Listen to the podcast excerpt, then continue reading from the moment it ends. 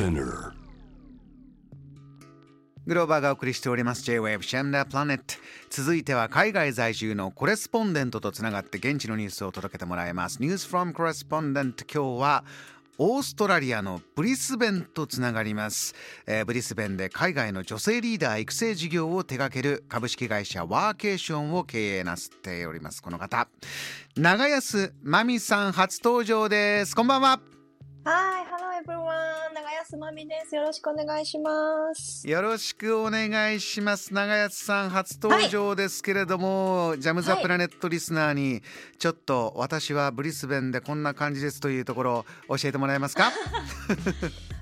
はい、ブリスベンはですね、まあ、日本と逆なので、あの季節が逆なので、今ね、あのだんだん冬になっていってるというそんな感じで、はい、あの気候もいい感じですが過ごさせていただいております。よろしくお願いします。そうか冬に向かっていって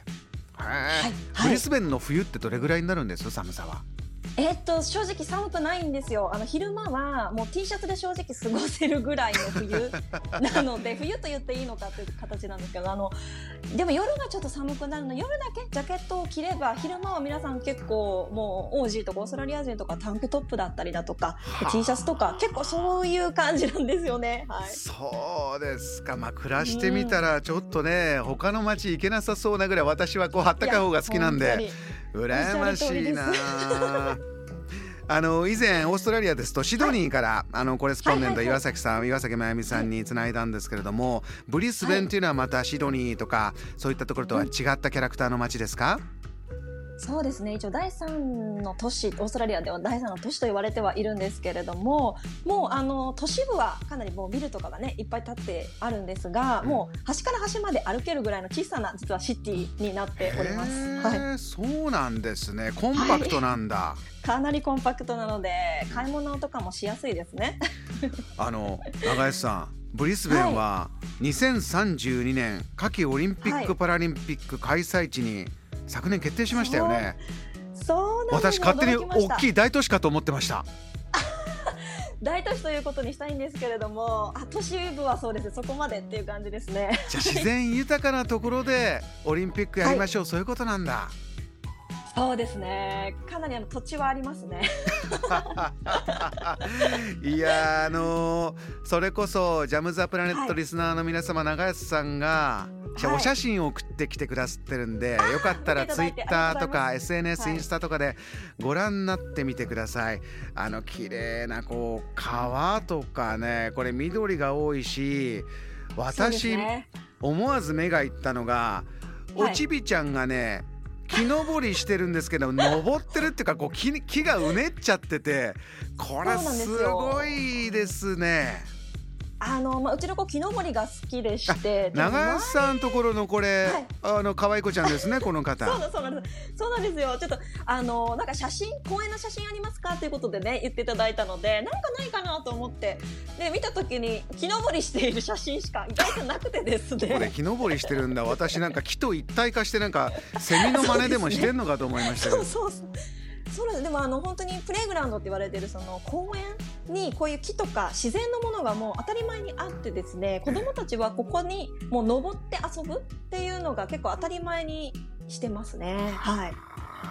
あのうん。子育てをしていて、まあ、感じることを、今日はオーストラリアブリスベンのはい。子育て話もじっくり伺いたいんですけれども、はい。あのオーストラリアで子育てというとどんなトピックまずあのお伝えしたいですか？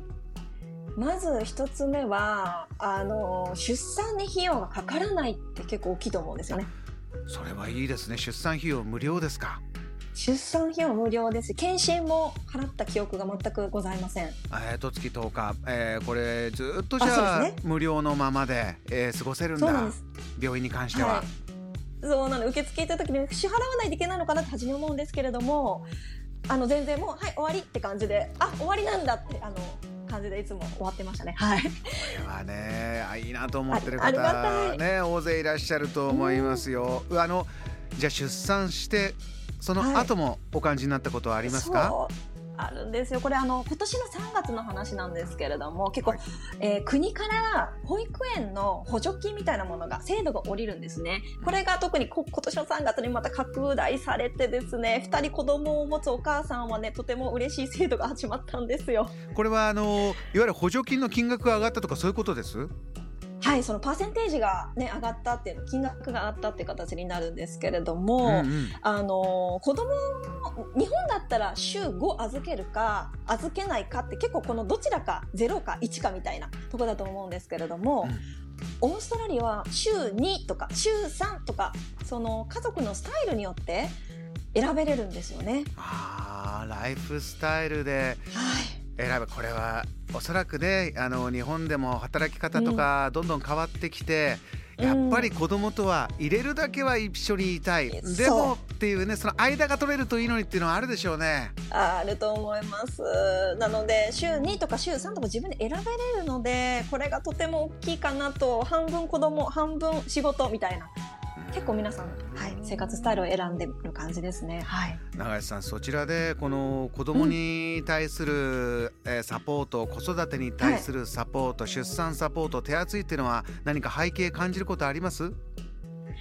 やっぱ、うん、オーストラリアは家族に対してとても優しい国だなと感じますね。ちょっとしたあの、それこそ国民性とかにもやっぱ出てるかなと思います。なんかちょっとあの、ベビーカーとかをしててもなんだろうなすごく話しかけてくれますしなんかちょっと困ったことがあっても大丈夫って絶対もう100%声かけてくれるんですよ。それが習慣として、はい、えー、オープンに声かけるところまでいける、ねえー、心の中で思っててもね声がかけられないっていう場面も、えー、こういった、はい、こういったものは多いんですけれどもあの長瀬さん実際そちらで、はい、えー、例えば海外から移住すると言葉の問題とか、はい、そういったものもいくつかあったと思うんですが、いかがですか？あります。これもとても寛容な国だなとあのやっぱり、えーと、皆さん移民の国なので、うんうん、英語がネイティブじゃない人の方が多いんですねこの国は オーストラリアは。そうなんですね。はい。なのでやっぱこのなんだろう移民の人たちにとても優しいっていうところそして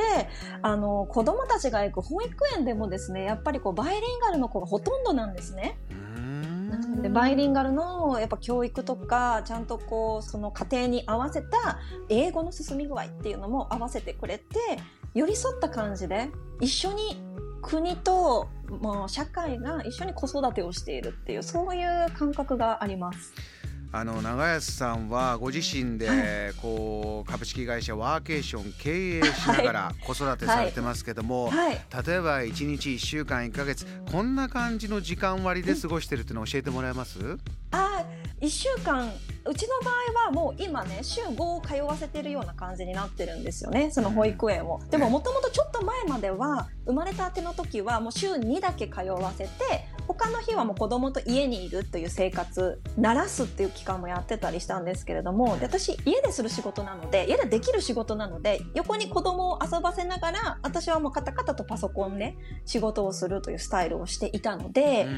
うん、もうこれも自分の好きなようにアレンジができる時間のアレンジだったりだとか子供との時間はだいたいこれぐらい。でお仕事はこの時間に集中してやるっていう感じで結構自分で勝手にもう組み立てれるっていう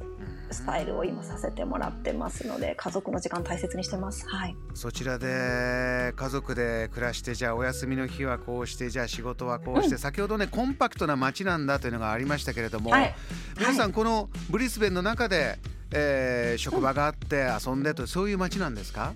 あ結構あの隣にあるゴールドコーストっていう都市があったりだとか、まあ、いろんな都市から実はブリスベンのシティに通っているっていう人が多いみたいでして。で結構もうねあのコロナのきっかけであの皆さん家で働いていらっしゃる方が多いようなので会社に行くのは本当にそれこそ週2とかそれも選べちゃうみたいな。そうか。そうでした。長安さんあのオーストラリアはね、はい、コロナに対して非常に厳しい規制が長かったというところでしたからライフスタイルの変化もありましたか？かなり大きかったですね。うちの夫は、それ会社ね、あの、シティにあるんですけれども、ほとんど家にいますから、家から仕事ですね。ですね。はい、あの、子育て、えーサポート手厚い家族を大事にするそういったもともと習慣環境があったオうんーストラリアで、じゃあこれからもっともっとどうなっていくか、またこの時間ぜひつないでお話聞かせてください今日はありがとうございまもちろしたんです。ありがとうございました。今日初登場でした。オーストラリアのブリスベンで海外の女性リーダー育成事業を手掛ける株式会社ワーケーションを経営されております。長安真美さんにお話を伺いました。Jam, the planet.